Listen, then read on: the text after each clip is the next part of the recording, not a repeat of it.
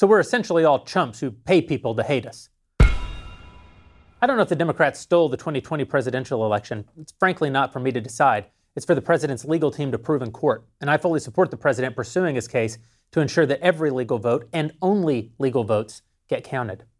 But what I'm absolutely sure of, and I don't need any investigation to prove it, is that before the first ballot was ever cast, the legacy media rigged the election for the Democrats. They did it legally, they did it right out in the open. They even told us they were doing it about half the time. And the worst part is that you and me and all the other suckers out there paid them to do it. We're still paying them to do it, which is why it's never going to stop. They're convinced we won't do a damn thing about it, and so far they're absolutely right. In 2004, Evan Thomas, an editor at Newsweek, said that the media bias in that election was worth 15 points to Democrats. He later corrected himself and agreed that bias was probably only good for actually more like maybe 5% in that election. That's it, just 5% in 2004. 5%, guys, is the difference between winning and losing in virtually every election in modern American history.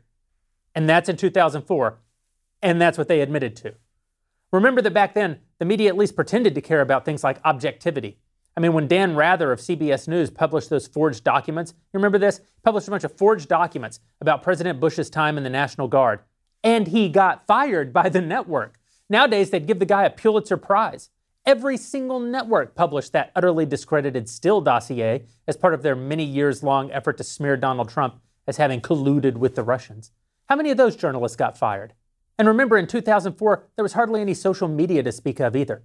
In fact, it was in comment sections and chat rooms that those internet sleuths of 2004 proved Dan Rather's story was false. Today, three companies or something control the vast majority of all conversations online. All three, by the way, were proactive in killing the Hunter Biden story. All three were proactive in preparing Americans for a red mirage on election day. All three routinely fact check or suppress conservative articles and publications and personalities. If the legacy media was worth 5% to Democrats in 2004, they got to be worth at least twice that much now. And let's remember how they used that power, by the way, in brief. Before Donald Trump was even inaugurated, the legacy media began promoting voices questioning the legitimacy of the election. They engaged in full scale questioning of the Electoral College itself and emphasized the quote unquote national popular vote. I say quote unquote because there is no national popular election for president in America. There are 50 statewide elections. If there was one national election, every American would have to vote based on the exact same rules, and you wouldn't end up with, for example, Pennsylvania deciding against their own state constitution to allow votes by mail three days after an election without postmarks. The legacy media gave nearly round the clock coverage back then to the idea that the Russians somehow stole the election by flooding Facebook with money to promote Donald Trump. When the real numbers came out, it turned out that the Trump and Clinton campaigns alone had spent 1,800 times more money on Facebook than the Russians. And that doesn't even count all the PACs and super PACs and C3s and C4s, media organizations and nonprofits who were all spending money messaging about the election on Facebook. The Russians spent less money than it would cost to buy two ads on The Ben Shapiro Show. They spent virtually nothing. Now, look, they shouldn't have spent anything, but they effectively didn't spend anything. So the media moved on to Russian collusion. They camped on that pile of crap for like three years. Every single time Adam Schiff, sitting U.S. Congressman Adam Schiff, wanted to show up and spew some wholly fabricated lies about the president, the legacy media gave him a channel. They lapped it up. When the charges amounted to nothing, the legacy media just pivoted again to the next anti Trump political strategy. They ran with leaks about Donald Trump from Anonymous, a source so high up in the White House, they assured us it might even be Vice President Mike Pence himself. Of course, it turns out it was some consultant at some executive agency who Donald Trump couldn't pick out of a lineup. But he wasn't the only anonymous. There were anonymous sources on almost every legacy media channel nonstop for the entire term of Donald Trump. Were the stories true? Well, that's the point. We don't know, certainly not all of them, and we can't find out because they didn't name their sources. The legacy media repeated ad nauseum the lie that Donald Trump said there were, quote, fine people among the neo Nazis at Charlottesville. And they gave airtime to endless parades of voices arguing that any support of Donald Trump was premised in white supremacy. When ordinary Americans got caught supporting Donald Trump publicly, the legacy media eviscerated them.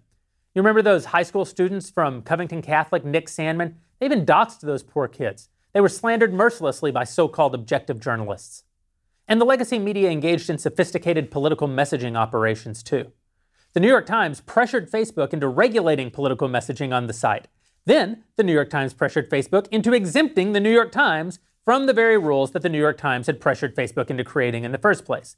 And then, the New York Times used that exemption to promote the 1619 Project, a patently false, activist, revisionist history of the founding of the country meant to undermine Donald Trump's key campaign slogan, Make America Great Again. You can't make America great again if America wasn't great in the first place. Then, when COVID struck, the legacy media went all in with fear mongering on one hand and blaming President Trump on the other. Democrat governors and mayors shut down the economy in their jurisdictions, and the legacy media dutifully called that the Trump economy, even though the president opposed the lockdowns and had done a pretty good job with the economy during his tenure up until that time.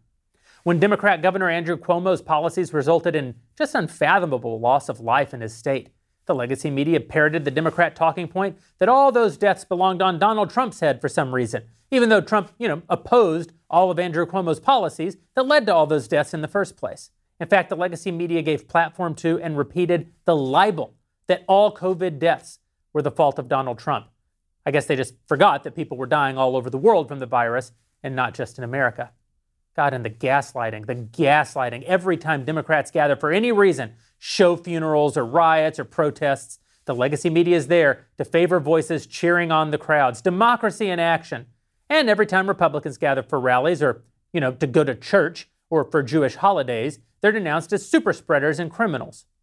When Portland burned for months on end at the hands of radical left wing Antifa, the media was silent. There are no riots. Don't believe your lying eyes until such time as the rioting showed up as a negative for Joe Biden in polling, at which point Don Lemon actually said on the air, they don't hide it, he actually said on the air, hey, these riots are hurting Joe Biden. And the next day, the entire legacy media shifted the narrative in less than a day to blaming Republicans for the riots that up until one day previous, that same legacy media had said didn't even exist. And as the election drew near, the media decided to hype up their COVID concerns to astronomical levels. Voting in person was deemed too risky, so they called for enormous changes to the way our elections even function. In person voting, out. Universal mail in ballots in. Whether you registered or not, some states were sending you a ballot. And the voting happened so early, most voters hadn't even engaged with the candidates in any meaningful way. That's why Donald Trump's first humiliating debate performance was so much worse than it needed to be, because people were already voting. The campaign wasn't even over. And of course, if you're going to go all in to predetermine the outcome of an election, you're going to need a little voter suppression too. So the legacy media used polling to demoralize President Trump's supporters from voting at all. Remember, the biggest source of cash for pollsters are legacy media companies. The legacy media props them up and promotes them, and then the polls coincidentally and conveniently happen to fit the legacy media's narrative. Funny how that works. Just like in 2016, when almost every poll the media supported ended up showing Trump performing far worse than he actually performed when the election finally happened. And not just on the national scale, even in the states. In 2016, pollsters were off by an average of seven points in Hillary Clinton's favor in Wisconsin alone. Trump went on to win Wisconsin. And that's just one example of many. In 2020, same story. In Wisconsin, they were off by nearly the exact same amount, underestimating Trump support by six points. In Ohio, Trump support was understated by like seven points. In Texas, nearly five points. They said Democrats were going to win Texas. The pattern's just stunning. And we're not just talking about that built in margin of error that every poll has. Of course, polls aren't going to be exactly right, they have a margin of error. But if it were just the margin of error we were talking about, first of all, the gap would be not nearly as wide. Seven points is not a margin of error. And if it was the margin of error, then you'd see errors swinging both ways. But that's not the case, is it? All the major polls swing in favor of Biden. Every major poll swings against Donald Trump. How does that happen? Is it that pollsters are just struggling to account for that elusive, shy Donald Trump voter? I don't know, maybe. I'm not actually convinced that Trump voters are all that shy. What with their giant stadium filled rallies and their giant boat parades and their giant car parades and their flags and their signs, how they managed to get 10,000 Trump supporters to march through Beverly Hills three weeks ago. But yeah, it's the shy Trump voter. No, the more plausible explanation is that pollsters are far more concerned with remaining propped up by the legacy media than they are providing accurate data to the American people. The American people are not their customers, the legacy media are their customers. And that only continues if they produce polls that are fit to print. And of course, the legacy media is aided in all of this by their allies over in social media. They demonetize, throttle, shadow ban, and ban outright conservative voices, and then they actively and openly suppress stories potentially harmful to Joe Biden. And then they use activist left wing fact checkers to penalize conservative publications for crimes like missing context. I'll give you a great example of missing context. This is absolutely true. A pro Trump super PAC ran an ad on Facebook, and they played Joe Biden saying out loud, verbatim, that his tax plan would raise taxes on all Americans. But Facebook killed the story because one of their activist left wing fact checkers said it was missing this context that while Biden's plan would in fact increase taxes for all Americans, in other words, while the statement was true, it was missing the context that the same tax plan would also raise taxes on the rich a little bit more. In other words, context just means Democratic talking points. So, according to the legacy media, Donald Trump never won the 2016 election in the first place. He colludes with our enemies. He openly supports racists, and only racists support him. He can't make America great again because America was never great to begin with. In fact, it's systematically evil to this day. If you happen to support him, well, you're a fair target who should be doxxed and might have your life ruined. Every threat you see with your own eyes from the radical left either isn't happening, or if it's hurting Joe Biden in the polls, then it's actually your fault. You shouldn't go vote in person. No one's going to vote for him anyway. And any story that might hurt his opponent is misinformation that can't even be shared in a free country. That's rigging the election. It's not stealing the election. Stealing it would be illegal. Rigging it is perfectly legal. It just means setting the rules of the game, controlling the information the players have access to, demoralizing and suppressing one team, and running interference for the other team. They made it almost impossible for Donald Trump to win, and then they declared as quickly as possible that he didn't win, even though not a single election has yet been certified in this country. It's all just another part of the psychological warfare they've run against Americans for over four years now. And that brings us to the part about you and me paying for it. Now, you might say, I don't pay for any of that crap, and I guess maybe you don't, but I'll bet you do. Maybe you don't subscribe to the New York Times, but you know what? Seven million of your fellow Americans do.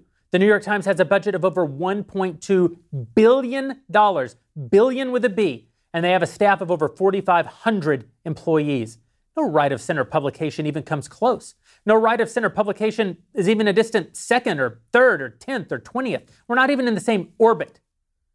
By the way, that's just the New York Times. They also have the Washington Post. They also have NBC and ABC and CBS and CNN and MSNBC. By the way, if you do subscribe to the New York Times, for God's sakes, stop. You're paying people who want to destroy you. But I only watch Fox News, you might say. I mean, I guess that's fine, but it's not like Fox has exactly comported themselves well here. On election night, they called Arizona for Joe Biden while people were still standing in line to vote. That's classic voter suppression. They also continue to pay Chris Wallace even after he gave the single most egregious performance of any presidential debate moderator in, well, all of modern American history. A performance that, in my opinion, made Candy Crowley look fair and unbiased. A performance so disgusting that, if you ask me, he shouldn't be welcome to show himself at any journalistic institution. Listen, if, if anyone had treated the Democrat candidate the way that Chris Wallace treated the Republican candidate, I mean, I won't lie to you, I would have gotten a kick out of it, but I would also then have said he shouldn't be able to show himself in polite society. It's an absolute disgrace to the journalistic profession. But there's Chris Wallace, week after week, month after month, still on Fox News, smug and self assured and just rich. Rich off your money, rich because you keep paying him. And even if you think I'm being too hard on Fox, even if you only watch Fox, you're still paying for CNN and MSNBC and all the rest. That's because of a little thing called carriage fees, you guys. That's because a small percentage of every single cable bill, no matter what you watch, goes to the major news companies. You may say you hate Don Lemon. You may actually hate him, but you pay his bills. And you pay Trevor Noah and Chris Cuomo and Rachel Maddow and all the rest of them too. You're also paying for all of those Hollywood celebrities that hate your guts because you're paying for the movies that they make, even if you don't watch them.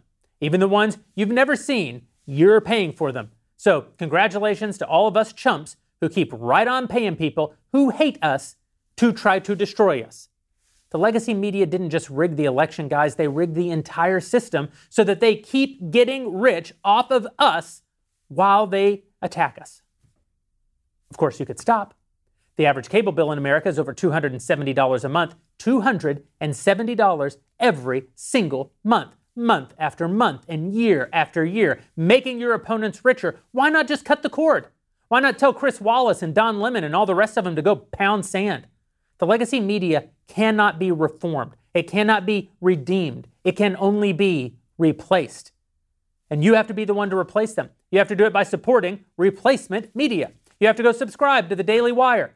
Yeah, it's self serving, but we need your money, and you need to stop giving your money to the opposition. Daily Wire is less than 20 bucks a month. Go sign up. Then you can go over to the Blaze too. Doesn't do anything for me if you give the Blaze some of your money, but they're doing the same job, replacing the legacy media. You should make a donation to PragerU and TPUSA while you're at it. Go all in with those of us who are all in trying to replace the legacy media. And you could give all of that to all of us, have a great have great products and save over 200 bucks every month in the process. It's time for conservatives to put our money where our mouth is. It's time to replace these bastards before they replace us. God knows they're trying.